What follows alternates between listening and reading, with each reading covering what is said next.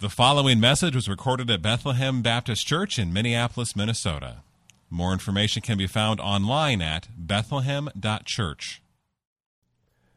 Well, keep your Bibles open in Acts 28.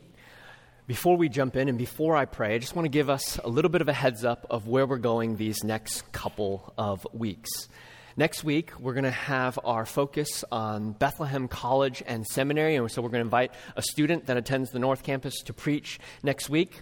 And then following that, we're going to do a three week series on our mission statement that you can see on our wall. You guys can't see it, but everyone else can. And then after that, we'll have Global Focus. Pastor John Piper will preach the very first week of Global Focus. Then we'll have three weeks on Thanksgiving. And then we've come to Christmas and Advent. Those watching online, we want to welcome you, especially this morning, and we want to invite you to join us in person as we gather together as the people of God. It's so good to see all of you this morning. Would you join me as we pray? Father, you are indeed holy, holy, holy. And so show us the beauty and the majesty and the holiness of Jesus through your holy word now, so that we would be increasingly conformed to your image. We would become more holy like our Father in heaven is holy. That we would be transformed and changed. We pray that in Christ's name. Amen. Endings matter. Endings matter. How something ends is just as important and oftentimes more important than how something begins. In sports, it's often, it doesn't matter how quickly your team kind of gets off the blocks or, or gets the game going, it's how they end the game. That's why in baseball, we pay a lot of money to the pitchers who are called the closers. They specialize in getting those final couple of outs so that they can win the game. Or we pay big money to the hitters who can hit that walk off home run and win the game. In, in, basketball, we lionize clutch players who don't crumble under the pressure. You can probably have a debate. If you had three seconds left and, and you're down by two, who do you give the ball to if you could pick anyone from history? Michael Jordan, Kobe Bryant, LeBron James, Steph Curry. Or in the NFL, teams practice the two minute drill or the hurry up offense so that they can be ready when there's just a few seconds left and we need to score in order to win the game. No one cares that the Vikings had four pretty decent quarters only to lose the game in overtime. True story. Endings matter. In literature, last words are powerful and poignant. See if you know this one.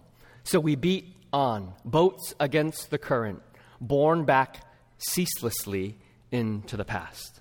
What's that from? The Great Gatsby by F. Scott Fitzgerald. Or maybe the kids will know this one. The scar had not pained Harry for 19 years. All was well. From Harry Potter and the Deathly Hallows by J.K. Rowling. This morning, we come to the end of the beginning. We come to the end of the book of Acts, but it's merely just the beginning for the church. Now, the ending of Acts is both fitting and a little bit abrupt. And it's been described often as an enigma. It's difficult to understand or explain. There, there's all these unanswered questions that come to us at the end of Acts. Well, what happens to Paul? What happens to the trial? Does he end up going to Spain that he writes about in Romans? How does Paul die? How do the other apostles die? What happens to the rest of the church? In the words of Paul Harvey, we want the rest of the story. But Luke, as we've seen throughout this series, is not a haphazard writer. He's a thoughtful and careful, and in many ways, an exceptional historian. He's crafting this exactly the way that he wants to craft it so that we would ask the right questions and see the right things from this book. So, why does Acts end the way that it does, that we just heard read for us this morning? Well, let me illustrate it with this final line from the last battles from the Chronicles of Narnia. The last line of the last book says this All their life in this world and all their adventures in Narnia had only been the cover and the title page. Now, at last, they were beginning chapter one of the great story, which no one on earth has read, which goes on forever, in which every chapter is better than the one before. In Narnia, they're talking about heaven. And yet, here, even though the book of Acts ends, it's only begun the acts of the church, the acts of Jesus Christ, the acts of the apostles. It's only begun. This is the end of the beginning. Jesus continues to build his church through his disciples, proclaiming the gospel through the power of his Holy Spirit. Acts is merely the cover page to a story that continues to be written until this present day and will continue to be written. So, our plan this morning is we're going to look at uh, chapter 28 of Acts, verses 16 through 31, in the first half of this sermon. And then part two, we're going to see how this story continues through the major themes in Acts. So, in essence, we're going to be looking at the end of chapter 28, and then we're going to begin Acts 29. So, the main point we see in this passage is that though the book ends, what continues? The gospel. Though Acts ends, Jesus keeps working. Though Paul exits stage left, Jesus remains central, seated on his throne, working out salvation for all those who will believe. Though Luke is finished writing, the apostles, the disciples of Jesus, continue to proclaim. And the way Acts ends has massive and glorious implications for us, the church, the continuation of this book this morning, which we'll look at. So, we come now to part one, how the story ends. We're looking at Acts 28, 16 to 31, and this could be broken up into three scenes. Paul petitions the Jews, 16 to 22. Then he preaches Jesus, 23 to 28 and then he presses on in ministry and concludes with 30 and 31. So Paul petitions the Jews. So we pick up where we left off last week, where Paul finally arrives in Rome. He's encouraged by fellow believers. We can see that in verses 14 and 15, and we're told that Paul's allowed to stay by himself in verse 16. So, what's happening here is that Paul is on house arrest. In verse 30, it tells us that he's doing this at his own expense. Essentially, he's renting a small apartment in Rome, able to minister. So, he's not kind of imprisoned in the classical sense. And he's under constant surveillance. We see that because there is a soldier that is with him at all times. In verse 20, he references a chain. So, probably a chain attached to his wrist or maybe his ankle, and then it's attached to a soldier who would come perhaps every six hours and, and watch Paul 24 7. Now, what does Paul do? He gathers the Jews together and he says three things. The first thing he says is, I'm innocent. Uh, uh, I'm not a guilty man. He says that in verse 17. I had done nothing against our people or the custom of our fathers. The second thing he says, Rome actually confirmed my innocence. See that in verse 18. When the Romans had examined me, they wished to set me at liberty because there was no reason for the death penalty in my case. And then the third thing he says, he says, But I appealed to Caesar, which is why I'm here now. Verse 19. But Paul also wants to make a few things clear. He, he says, I'm not bringing charges against the people of Israel, against those religious leaders. Verse 19. He's not bringing charges of maybe mistreatment or malicious prosecution against his Jews, fellow countrymen. He isn't here trying to get even, but he's here, which it says in verse 20, because of the hope of Israel. Now, what's the hope of Israel? What does he mean by that? The main dispute between Paul and the Jews up to this point has been about Jesus. But no one disputes in Paul's time the life of Jesus, even the ministry of Jesus, the miracles of Jesus, or even the death of Jesus.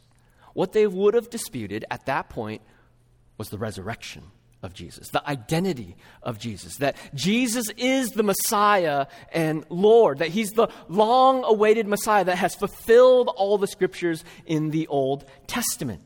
And yet, Paul sees this the resurrection of Jesus and the identity of Jesus as the very hope of Israel. That's right at the center of this dispute. The Jewish leaders respond almost in a surprising way. We see that in verse 21. They said, we, we haven't had any bad reports from Judea, or even letters or people who had visited saying anything bad about you. That's a little bit surprising, but it could be that they're on their way. They, they didn't take quite as an aggressive trip to get to Rome, or it could be that they're not coming. And yet, these Jews, they say in verse 22, we want to know what you have to say because we know that everywhere this sect is spoken against.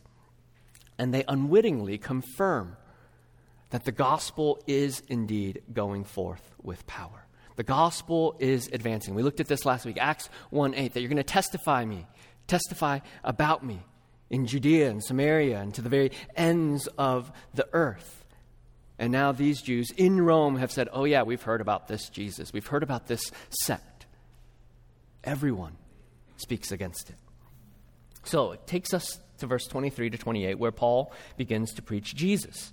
They come on that appointed day in greater numbers, and it says, From morning till evening, he expounded to them, testifying to the kingdom of God and trying to convince them about Jesus, both from the law of Moses and from the prophets. And this is surprisingly remarkable. Turn all the way back with me to Acts chapter 1, verse 3. Acts 1, verse 3. This is what scholars call an inclusio, where they have the same theme at the very beginning of a book and at the very end. Acts 1, 3. Jesus presented himself alive to them after his suffering by many proofs, appearing to them during 40 days. And what does Jesus do post resurrection? He, he has 40 days with his disciples. What does he speak about? He speaks about the kingdom of God. Now turn all the way back. Verse 23. What does Paul speak about? He's testifying to the kingdom of God and trying to convince them about Jesus. And then scroll down with me to verse 31. What's Paul doing for the next two years? He's proclaiming the kingdom of God and teaching about the Lord Jesus Christ. Now, what's the kingdom of God? The kingdom of God is shorthand for the entire Christian message. The, the life, the ministry, the miracles, the death, and the resurrection of Jesus for the forgiveness of sins of all those who will believe. This is the kingdom of God. And it's not just the kingdom, but it's the kingdom and teaching and preaching about Jesus and how Jesus fulfills all that was written about him in the Old Testament so that Jesus is the fulfillment of all that God had promised. This is the kingdom of God. This is what Paul gives his life to. We, we don't often use this phrase, kingdom of God, but we, we often use the phrase gospel. And we don't just mean the formal gospels like Matthew, Mark, Luke, and John, but we use gospel in a broader sense. The, the life and ministry of Jesus, everything about Jesus that's needed for salvation. And so Paul was all about Jesus. This characterized Paul's life. When Paul was jostled, what spilled out of him? The kingdom of God and teaching and preaching about Jesus. When he was cut, what bled out of him? It was the gospel of Jesus. For us this morning, when you show up at the hospital, or when you get jostled, when you get cut, what, what, what comes out? What spills over? What do others say? They never stop talking about blank, the Vikings, conspiracy theories, the news. Or is it Jesus? Now, Paul, Paul sought to argue and expound, this means explain or testify, to convince the Jews about Jesus from the law of Moses and the prophets. And, and this would have been stunning. About maybe 8, 10, 12 hours of Paul just walking through the scriptures. He would just start Genesis 1 1 and, and just start working through the Bible. And, and he would show Jesus is the seed of the woman that would crush the serpent's head, and then and, and, just prophecy after prophecy after prophecy, showing that Jesus is indeed the Christ. And what this shows us this morning is that faith in Jesus is not a blind faith, but it's a reasonable and logical faith that can be shown from the Old Testament. How many of you have done a, a trust fall before? You know what that is? Where, where you know, it's usually friends. They say, Trust me. And, and, you either fall forward or fall back. Make sure you get confirmation which you're supposed to do before you do it. And, and they'll catch you before you hit the ground. And, and it shows that you, you, can trust us, and, and vice versa. And, very often people think faith in Jesus is just like a trust fall. And that's just not true. It requires our minds and logic and has coherent arguments from the Old Testament and the New Testament and historical evidence to show that Jesus is indeed the Messiah and Lord.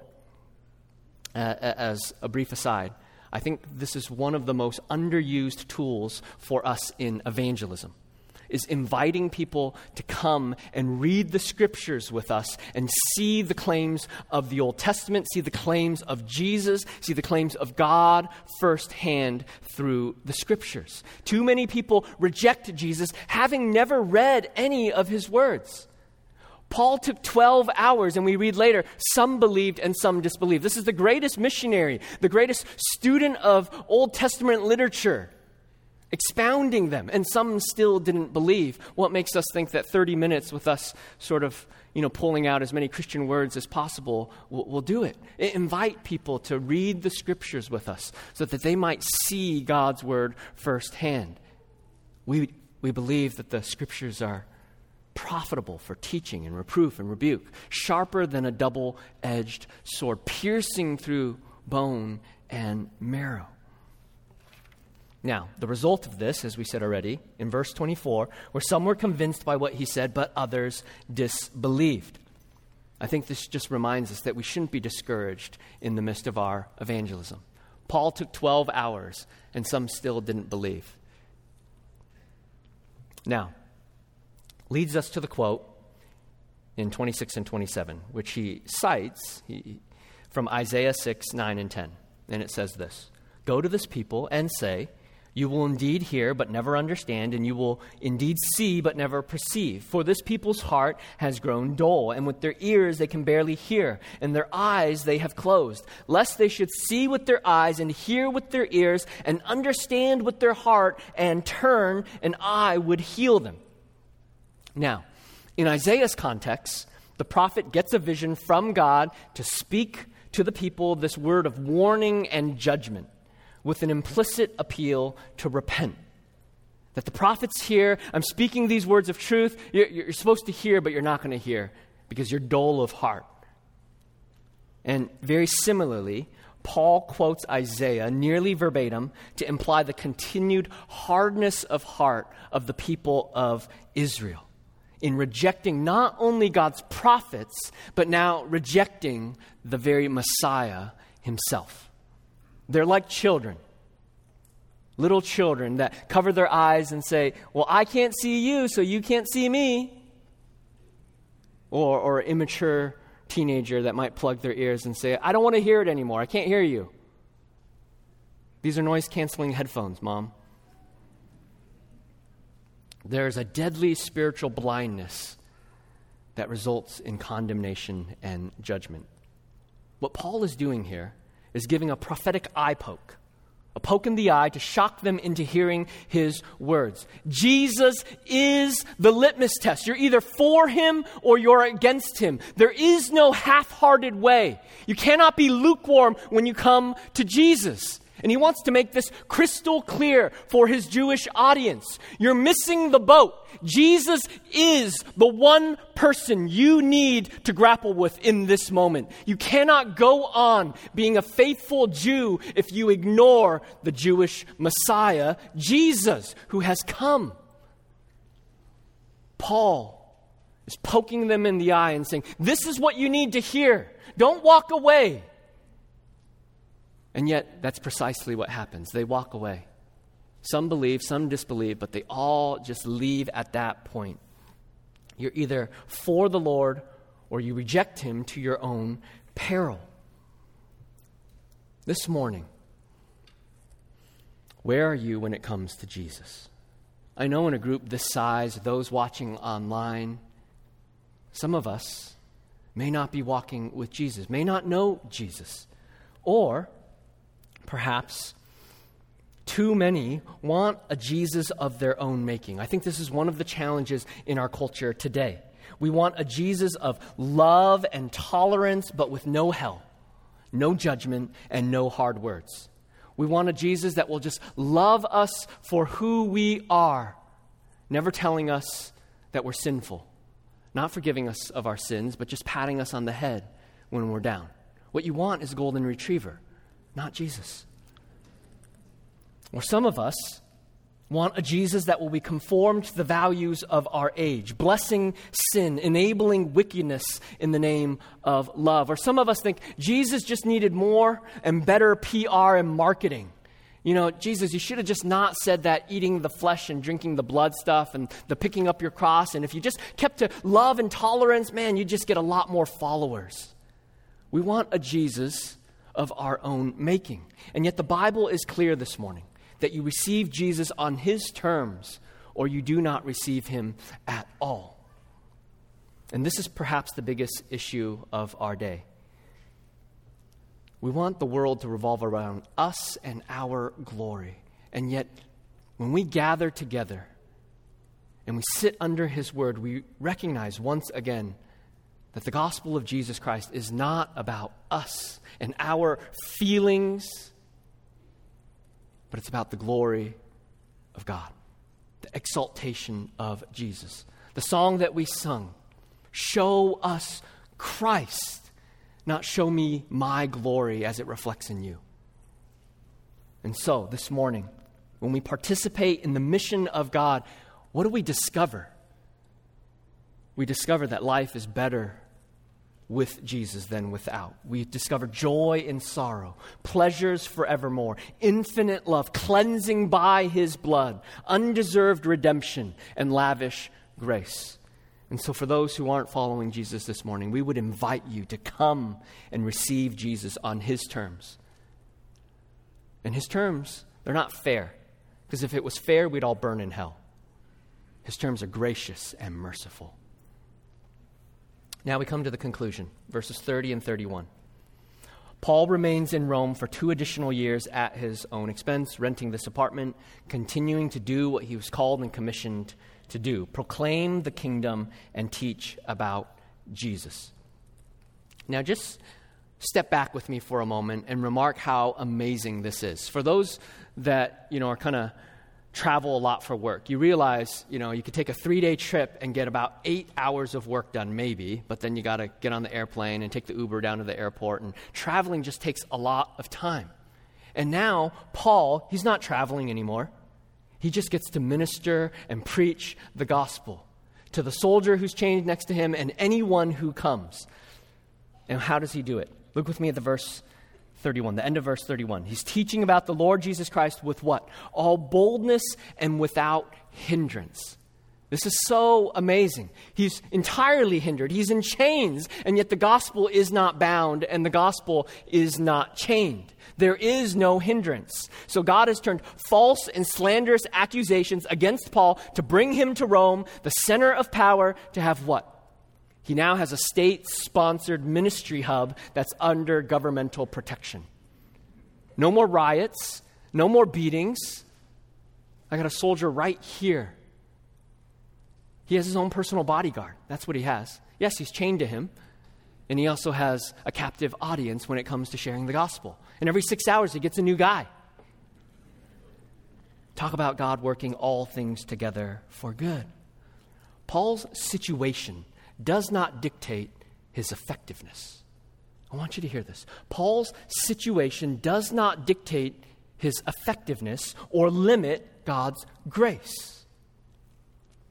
And when it comes to the various situations that each of us experience and face today, do we immediately think, well, God can't work in this? Or do we think like Paul? Where's the silver lining? Maybe I have a personal bodyguard and a ministry hub in Rome where anyone can come and no one can stop me. God establishes Rome as this base for fruitful ministry under the protection of the Roman government. So that Paul, in the letter to the Philippians, writes this Philippians 1:13 It has become known throughout the whole imperial guard or the whole praetorium and to all the rest that my imprisonment is for Christ. The word of God resounds forward. He goes on to write in Philippians that his imprisonment emboldened the brothers so that they are even much more bold to speak the word without fear. And if you look at the end of Philippians, Philippians 4, right at the end of his letter, what does he say? Greet every saint in Christ Jesus. The brothers who are with me greet you. All the saints greet you, especially those of Caesar's household. There are brothers, Christians, who are now part of Caesar's household as a result of Paul's ministry in Rome.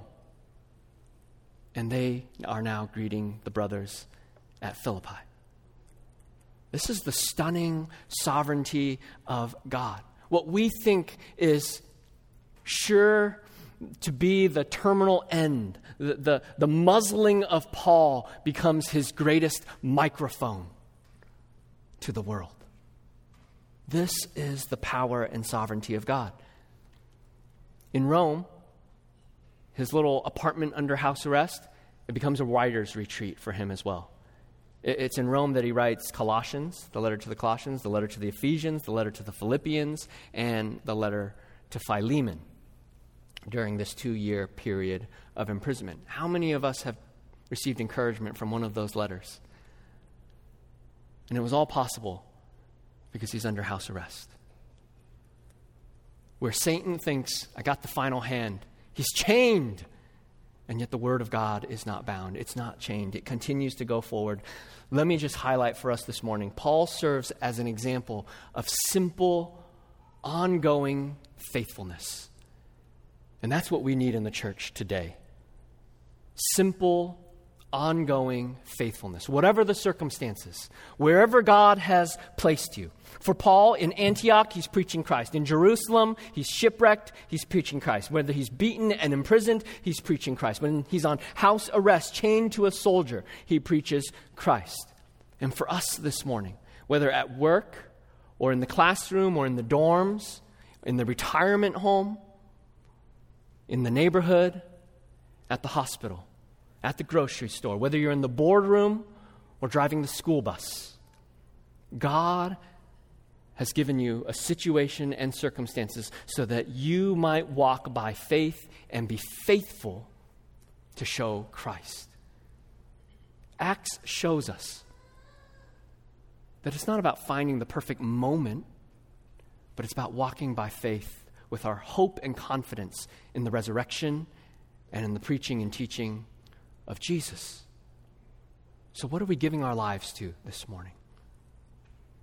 Are we waiting for the very perfect moment? Maybe when you know that one person says, "Yes, can you please share with me what who Jesus is?" Or, or are we seeing every moment as an opportunity to proclaim the name of Jesus? Now, that's the first half. Now we come to part two how the story continues. Luke wants us to see that the story has not ended. We, we already talked a little bit about how Acts ends. John Chrysostom, an early church father, wrote this about the ending of Acts. He says, The author, Luke, brings his narrative up to this point and leaves the hearer thirsty so that he fills up the lack by himself through reflection. I think that's precisely right. He writes in this way, leaving open ended questions so that we would see that this is the book that doesn't end, but it continues in us so that we might reflect and say, So what's next?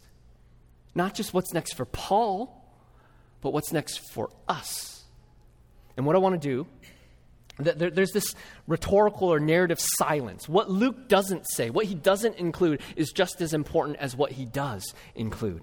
And so, what I want to do is, I want to draw out five simple themes that we've seen throughout this series in Acts as reminders from the book of Acts and the implications of those things for us this morning. So, the first is this God establishes his, his church to reveal Christ. God establishes his church to reveal Christ. Acts recounts for us how God establishes the church, the people of God, not the building, but the people of God as his sole instrument for worldwide transformation. He could have did it a million ways, and yet he chose to gather the people of God that would reveal his glory. And, and that poses a problem because I know that we're growing up in a generation, there is a generation that's up and coming that looks at any institution, any long standing institution with skepticism. Or perhaps you look at institutions with power with skepticism. You're, you're weary of those institutions. And yet, God has given the church the very keys of the kingdom. And so, what's the implication for us this morning? Christians are to devote their lives to building the church. We are to give our lives to Christ's church, to live out our collective calling as the church of Christ. No Christian would say, I love Jesus, but I hate the church. It's like saying, I really like you, but I hate your wife. You're not my friend if that's what you say. It's the bride of Christ. And yes, pockmarks and all. And yet there will be a day when the church of Christ will be blemish free. And so I want to call us not to neglect the commitment to the church. This is where we devote ourselves to the Bible's teaching, to fellowship, breaking of bread, and prayer, that we would be united under the lordship of Jesus, sharing our belongings, holding our possessions loosely, being generous to support the ministries of the church. When we live out our collective calling, we will shine as lights in the world, even if we look weird to our neighbors. And that's precisely what we're supposed to do. Number two, God has given us the power of the Holy Spirit. God has given us the power of the Holy Spirit. He told his disciples in John 14, I'm leaving and I'm sending you a helper. It's going to be better with him. And he's going to teach you all that I taught you. He's going to bring to mind all that I ever said. And this was fulfilled in Acts 2 at Pentecost the implication for us this morning is that every single believer here this morning has been given the power of the Holy Spirit. Every single believer. The Spirit empowers us to speak the gospel, to endure suffering, to understand His word, to apply Christ's comfort, and to bring conviction. If you're a believer this morning, maybe you've walked in and you just feel broken. You just feel like the burdens in your backpack are so heavy 50, 60, 70 pounds of weights on your shoulders that you just can't shake. Maybe you think you're too young or too old to be useful to God. Maybe my time passed me up. Maybe I'll wait another 20 years before I can be of use. Maybe you think you're too awkward or quiet or shy to be fruitful in evangelism, or you're too sinful to be used by God, or you're too broken and weak and frail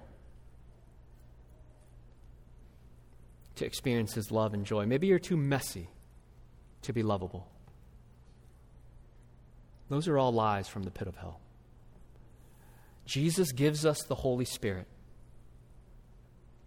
as confirmation of His work that we've been washed clean by the infinitely precious blood of Jesus, and so that we would know and feel his presence and know his delight over us, that he sings over us. And God has given us the Holy Spirit so we would walk by the Spirit and not according to the flesh. And that we would pray and us ask God for an awareness of His love and grace.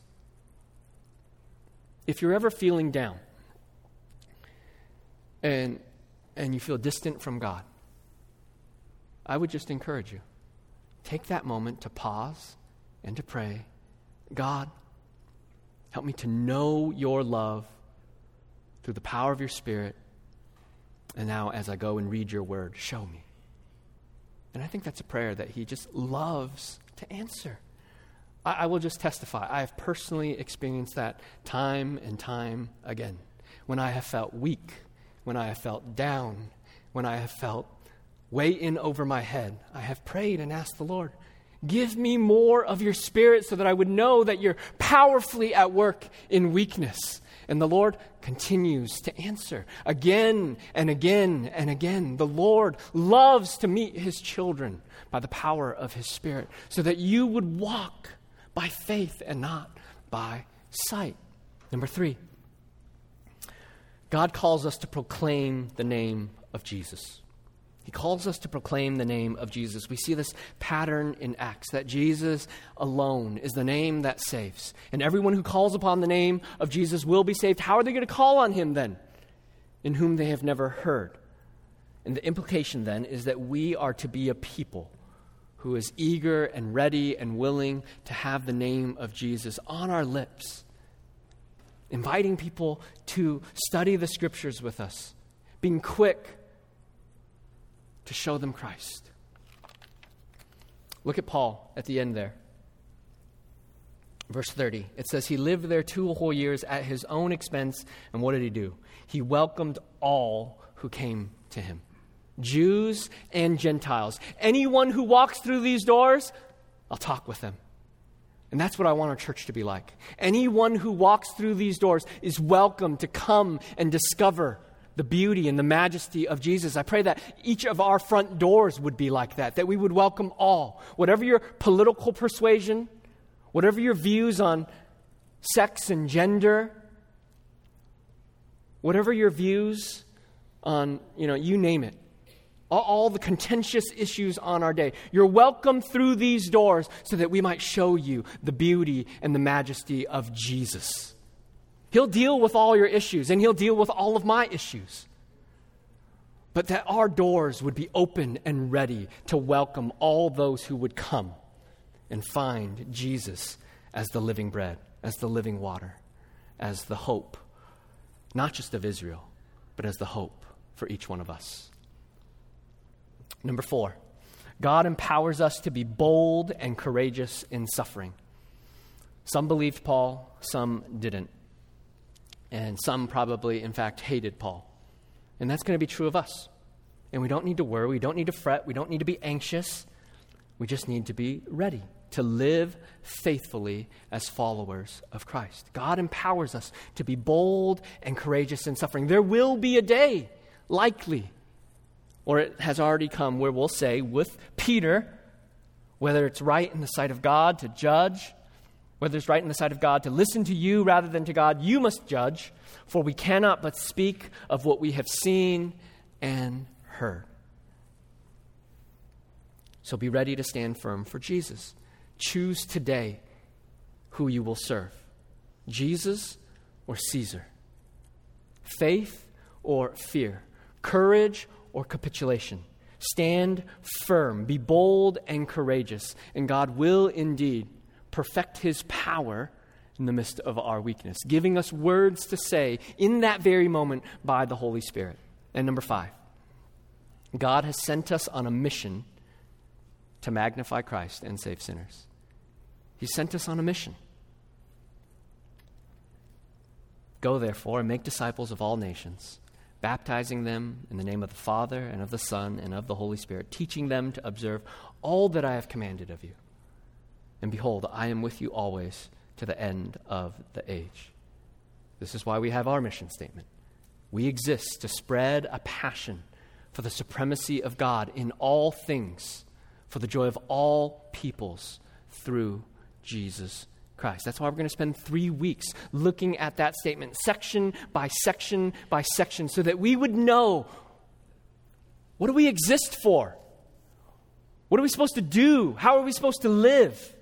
We are the people of God who sit under the word of God, who are sent to proclaim the Son of God in the power of the Spirit of God, all for the resounding glory of God. That's why we exist, brothers and sisters, Do you wake up each morning saying, That's my purpose? I exist for that. Yes, I do a bunch of other things and love my family and go to work and care for others and be hospitable, but I exist for this. Let me conclude here. Acts ends, but Jesus continues to work through his church. It's not the end of the church, but it's the beginning of the church. It's not the end of the gospel's impact on our world, but it's very much so the beginning. This is not the end of all that Jesus began to do and teach. Jesus continues to work throughout his church, throughout each and every single one of us, so that the gospel would continue to go forth and save sinners. This is not the end of the mission, but merely the start of the gospel's advance to the very ends of the earth. So Acts leaves the story open ended for us here. It's abrupt, it's an enigma. It's maybe unsatisfying, precisely so that we would say, So what's next? How does he continue to work? And here's the thing even though Luke stops writing, there is writing still taking place. And what's that writing? It's names being written into the book of life. People are being saved every single day. Every single day. Names are being written into the book of life, and, and we have the opportunity to participate in this glorious mission, to join Jesus in causing his name to go forward so that more and more names would be written in that book. So the end of Acts says to us, How is Jesus continuing to work in and through you for his glory, for the advance of the church, and for the fame of the name of Jesus? Let's pray. Father,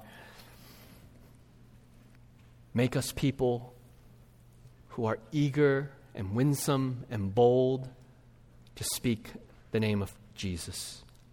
And then would you open the floodgates, cause your spirit to blow so that there would be dozens, hundreds, even thousands that would come to saving faith in Jesus through us in our neighborhoods and through our global partners around the world for your glory and honor. In Jesus' name, amen.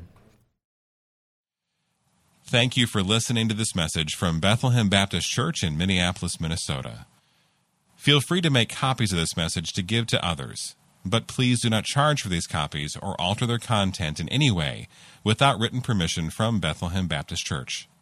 For more information, we invite you to visit us online at bethlehem.church or write us at 720 13th Avenue South, Minneapolis, Minnesota 55415. Bethlehem Baptist Church, spreading a passion for the supremacy of God in all things, for the joy of all peoples, through Jesus Christ.